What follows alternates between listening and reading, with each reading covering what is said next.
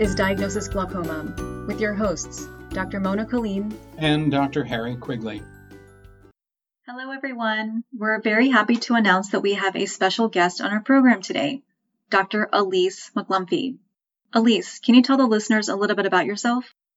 I'm really delighted to be here today, so thank you so much for having me. I'm an assistant professor at the Wilmer Eye Institute in the Glaucoma Center of Excellence. I see patients at three different locations in Wilmer. I also work in clinical research, and one of the major areas of interest I have is variation in intraocular pressure and how this plays a role in glaucoma disease worsening.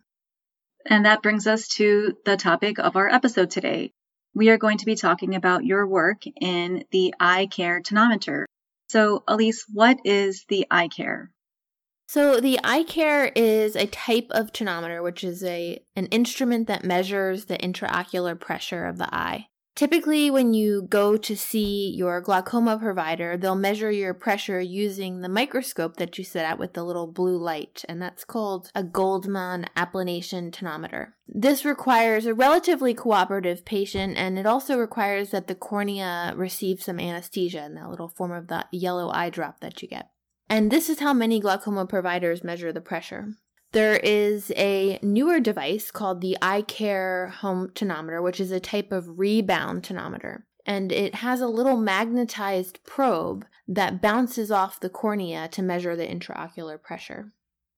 And this doesn't require any topical anesthesia, which is really nice for those who are, you know, intolerant of drops or in children even who don't really aren't keen on receiving eye drops.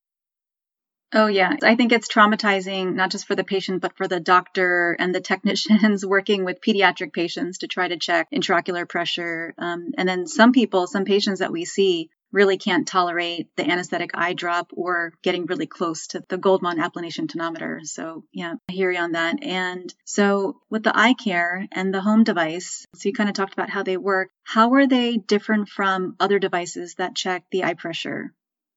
So, the main difference is in the requirement of topical anesthesia, which the iCare doesn't require. Another thing that sets it apart is that it's not as impacted by the shape or the cornea. Sometimes in our current methods of measuring the pressure, if a patient has a history of a corneal disease or corneal surgery, the applanation tonometer is not as reliable at getting a pressure. And so the iCare is not as dependent on this. That's one factor that sets it apart from our current method of measuring pressure. I was just actually about to ask you just about that, how accurate is compared to other means of checking eye pressure.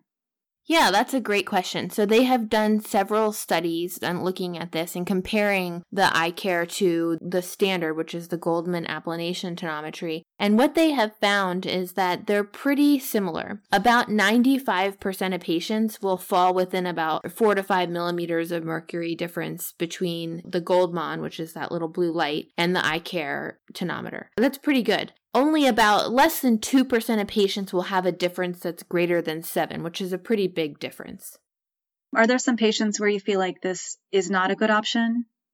I think it's a pretty good option as a supplement to gaining, you know, as much information as we can. I, I don't think there are many patients where it's not a great option. I think if you know that there's a big difference between the two measurements, then maybe it's not the best.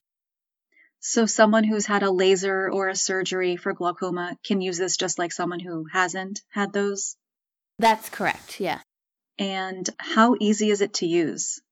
It's very easy to use, and in fact, I would say that it's much more user friendly than the Goldmann applanation. It doesn't require as much expertise or precision to apply this type of instrument compared to the Goldmann. And in fact, that leads me into the home iCare device, which is a device that this company has made to allow patients to actually measure their own pressure using this technology. So people can actually buy or rent one of these and check their eye pressure at home on their own? They can. So they have to buy it through an ophthalmologist, uh, participating ophthalmologist, or they can rent the device. And some of the practices have a library of devices that they'll rent out to patients. And yes, they can actually measure their own pressure in their home setting. You know, it doesn't require two people, just one person, and they can measure their pressure. Can family members or friends also learn how to do this for the patient? Yes, of course. If they had a family member or a friend available, they could use the standard iCare device, rebound tonometer, or they could also help with the iCare home device. Now, I know that at Hopkins we both rent and sell the device. I've also heard of another website, www.myeyes.net, where you can also, again, rent or purchase this device. Elyse, do you know of any other places patients can go? I'm not familiar with any other places that patients can go. I think that they have to, most of the time, buy it under a medical provider. And do you know if this is covered by insurance or do most people pay out of pocket? Unfortunately, most people pay out of pocket. It's not covered by insurance at this time. Now, I'm not sure, I can't speak to some of the healthcare spending plans. That may be something that patients could have covered by their healthcare spending plan, but that's not something I'm totally familiar with.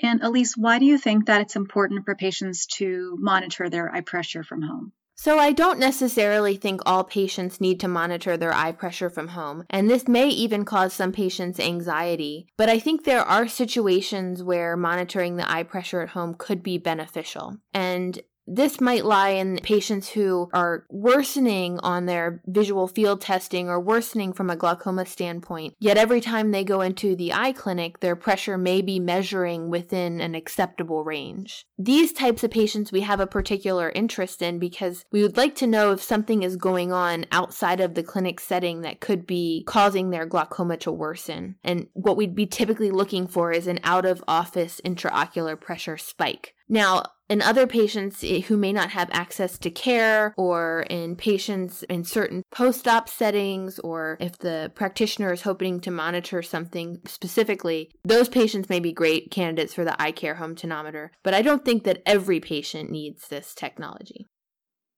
I think during the pandemic, the use of the iCare really became useful. There were fewer patients that could come in for visits. And there was a lot of concern about, or I would say unknowns about infection risks. So we were generally checking eye pressure with the, with the iCare in the office and also renting these or selling these to patients so that they didn't have to come into the office. So that was one of the nice things that I found about the iCare. Yes, definitely. Are there any patients you've actually found who were progressing at home?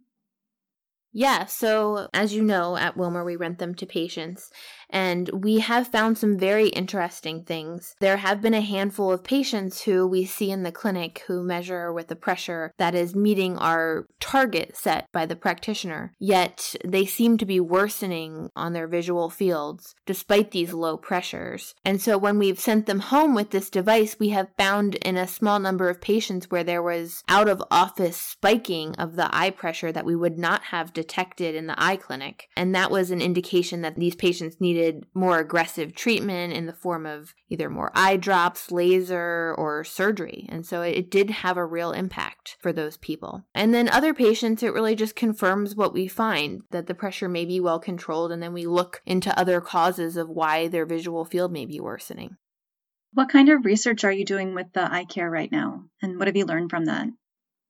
So, as a segue of what I was just speaking about, we've looked back at all the patients that we rented the device to to see if there were any factors that predicted out of office eye pressure spikes. And we have found that there was an association in males, actually. It was a small association that males may be more likely to have out of office IOP spike. That needs further exploration because it was a retrospective study. Also, absence of filtering surgery. So, surgery that you get for glaucoma, patients who had a history of a say, trabeculectomy surgery were much less likely to have an eye pressure spike outside of the clinic or higher than what the clinic was measuring. And so that was something we learned from our retrospective study. And what we're doing now is prospective work. We're looking at patients who have many visual fields available and lots of data over time, and we're having them take the iCare home and rent it for a week, and we're looking at what their pressure's doing and sort of trying to relate that to their visual fields and see if we can find an association between what the pressure does you know throughout the day and night and how their visual fields are either you know stable or are they progressing and that will give us a lot of information and insight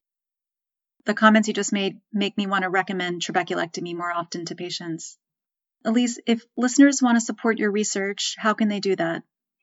So they can get in touch with the Wilmer Eye Institute and my development officer, Daniela Freed, who can help direct them to our research funds and efforts. And we'd be really thankful for that. And for all the listeners, Daniela Freed's contact information is on the Diagnosis Glaucoma website. Elyse, I think the work you're doing is really fantastic. Do you have any last few comments? I just want to thank you for having me. I think this is really exciting. Your podcast is really awesome, and I'm glad that you and Dr. Quigley are able to do this for your patients. Thank you so much, and thank you for being uh, one of our guests on this program. It's been a pleasure. Thank you so much, Dr. Kaleem. Thank you for joining us. Until next time, your mom says take your drops.